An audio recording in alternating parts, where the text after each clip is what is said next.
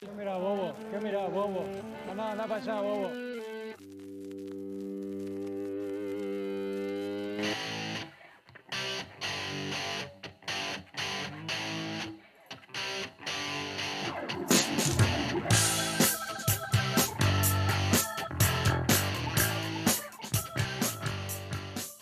Y hablando de arqueros, Diego, Keylor Navas. Yo sé que tú, como, como arquero que eres, te gusta mucho el, tema del, arco. ¿Te, te duele un poco el, trato que le han dado a Keylor Navas en el Real Madrid, que ahora se lo han dado en el PSG?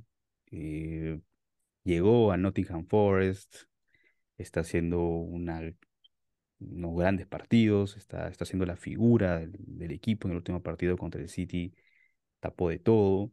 Eh, yo le, he dicho que es el, guardabosques del Nottingham Forest porque está, está protegiendo el arco y está haciendo que el equipo saque resultados. El empate contra el City es prácticamente obra y gracia de Keylor Navas. La llegada al Nottingham Forest, ¿qué te pareció? ¿Cómo lo ves? El trato que le han dado en los diferentes equipos, lo hemos hablado mucho también entre nosotros. Yo estoy totalmente de acuerdo contigo que no lo han, no lo han tratado como, como se ha merecido y tampoco ha llegado a un club que merezca el nivel de un arquero como Keylor, ¿no? Pero igual eh, está demostrando que es un arquerazo y que, que tiene para, para dar mucho, ¿no? ¿Cómo, ves el tema de, de Keylor en el Nottingham Forest, en la Premier League, y qué le deparas a este arquerazo que, que la va, la va a descoser con Costa Rica y seguro ahí donde, donde vaya? El- la llegada de Keylor Navas a la Premier League le ha dado un cierto nombre, le dado un plus adicional. ¿no? Keylor, a equipo que vaya, equipo que va a rendir a tope.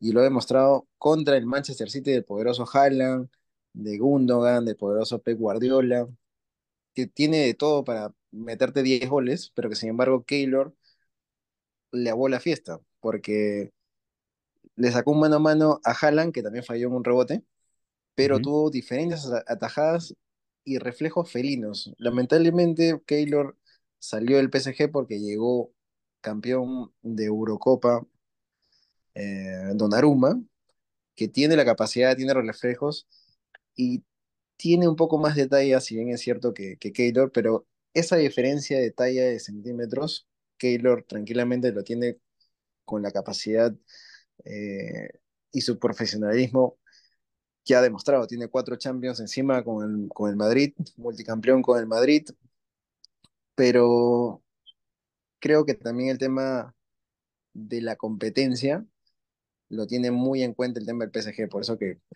mm, decidieron cederlo al, al Nottingham Forest, que creo que no era un equipo para él. Me hubiese gustado que vaya, no sé, al Tottenham, que vaya a un equipo que necesite resguardo en la portería con cierto renombre. Al Newcastle, que es eh, los nuevos millonarios de la Premier League, y no tanto un equipo de media tabla para abajo, porque si tu, si tu arquero es figura en, en cualquier partido, es porque tu equipo no está respondiendo de la mejor manera. Keylor te puede salvar de 10, pero no de 20, pues. Ese es el problema con el Nottingham Forest. Si bien es cierto, se, se enfrentaron al, al City, que es un equipo muy fuerte, eh, hay mucho, mucha diferencia de nivel entre el puesto 8 o el puesto 10 hacia abajo. Si, si te, te enfrentas a los 5 primeros contra los 10 de abajo, hay diferencia. Lamentablemente el City no estuvo fino porque Keylor no se lo permitió y quedaron en empates, pero si no estuviera Keylor, ese partido acababa 6 a 0 mínimo. Sí, Pero después, que el, el tema de, de Keylor, que haya ido a la Premier League para tener continuidad, eso sí lo aplaudo. Y que haya ido un equipo como el Nottingham Forest, sabiendo que no es un equipo tan fuerte y que no pelea ni siquiera Europa League, porque va a competir la Carabao Cup o la Conference, habla bien de él, porque, por querer tener continuidad. Yo creo que puede aguantar una temporada y puede irse un equipo de, mayor renombre. sí, de hecho, yo lo que he visto, al menos en estos dos partidos que he tenido, estos dos partidos con el Nottingham Forest, eh, que tienen nivel para estar en cualquier equipo grande del mundo sin discusión, sin discusión. Eh, el problema es que eh, no sé por qué los equipos no, no quieren apostar por él, porque él, él ya había, hace un tiempo, había mostrado su incomodidad, su molestia con el PSG y con el tema del- de la predilección por Donnarumma y estas cosas. que se sentía incómodo, quería irse, sonó el Napoli, en algún momento ya estaba prácticamente cerrado, eh, la habían quedado, solamente faltaban algunos detalles y al final no se dio, no sé si fue por un tema de, del del- del club, del PSG, no sé. La cosa es que no llegó al Napoli. El Napoli hubiera sido un mucho mejor eh, club, mucho mejor opción que el Nottingham, Que ya pero saca lo pante, ¿no? Ya, va- ya ser campeón. Sí, no, olvídate, ya no hay forma, creo que le lleva 15 puntos al Inter, entonces eh, ya, eso ya está, está hecho. Eh, se- al menos la, la, la liga eh, italiana se ha puesto un poquito interesante, un pelín interesante, porque va a salir un campeón el Napoli que no salía hace muchísimos años, y, eso le, va a dar este, al, menos un poquito más de, de, visibilidad y de querer ver la, la, liga italiana, que ya no es la liga italiana de antes, pues. Pero, pero volviendo a, a, a Keylor, eh, puede servirle el Nottingham para dar un salto a otro equipo de la Premier o de la Liga Italiana o de la Liga Española. Considero que sí, tranquilamente puede ser el Nottingham. Es cuestión de que Keylor simplemente le den la oportunidad de un equipo grande, en España, Italia, lo que fuese, y ya está, cerrado. La va a descoser de todas maneras. El Nottingham es como ese resorte para dar el salto y listo. No va a haber de, no va a haber de otra. Tiene, tiene todo. Y la vida de un arquero es más longeva, le va a ir bien. No Lo lo de. Keylor tiene 36 años ya, ¿no? O sea, eso también pesa. arqueros que han llegado hasta los 40. Dino Sof, el arquero de, de Bueno, Van der. Sar, Peter Sech, eh, Claro, Buffon, eh, hay varios, varios ejemplos, eso sí claro, es cierto. claro que sí. Mientras se mantenga físicamente bien y, y coma bien, saludable, tú sabes que ahora hay un montón de, Casillas también estuvo, ¿no? Porque hablando de Casillas eh, que están en la Kings League, bueno, iba y le metió un gol de, de Han, penal. han tenido, han Pero tenido un también Casillas, pero han tenido un encontrón con Piqué, ¿viste? Que estuvieron peleando por el tema de los, de quién ha tenido, quién ha sido más favorecido por los árbitros, si ah, Barcelona o el Real. Madrid. Estaban ahí discutiendo Bueno, porque, Casillas y Piqué siempre han tenido enfrentamientos, ¿ah? Ellos han sido bien, bien jodidos al momento de jugar los clásicos. Y qué sí, paradoja que ahora estén juntos en...